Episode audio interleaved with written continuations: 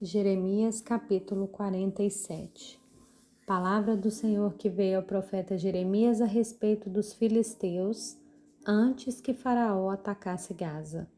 Assim diz o Senhor: Eis que do norte se levantam as águas e se tornarão em torrente transbordante, inundarão a terra e a sua plenitude, a cidade e seus habitantes.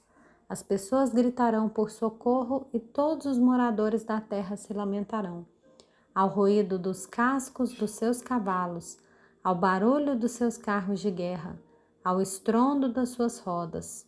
Os pais não voltarão para socorrer os filhos, porque as mãos deles enfraqueceram, por causa do dia que vem para destruir todos os filisteus, para exterminar todo o resto que poderia socorrer Tire Sidom, porque o Senhor destruirá os filisteus o resto que veio da ilha de Caftor. O povo de Gaza rapou a cabeça. Asquelon foi reduzida ao silêncio com o resto do seu vale.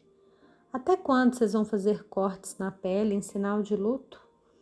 Ah, espada do Senhor, quando é que você vai parar? Volta para sua bainha, descanse e fique quieta. Mas como pode ela ficar quieta se o Senhor lhe deu ordens? Ele a dirige contra Asquelon e contra a costa do mar.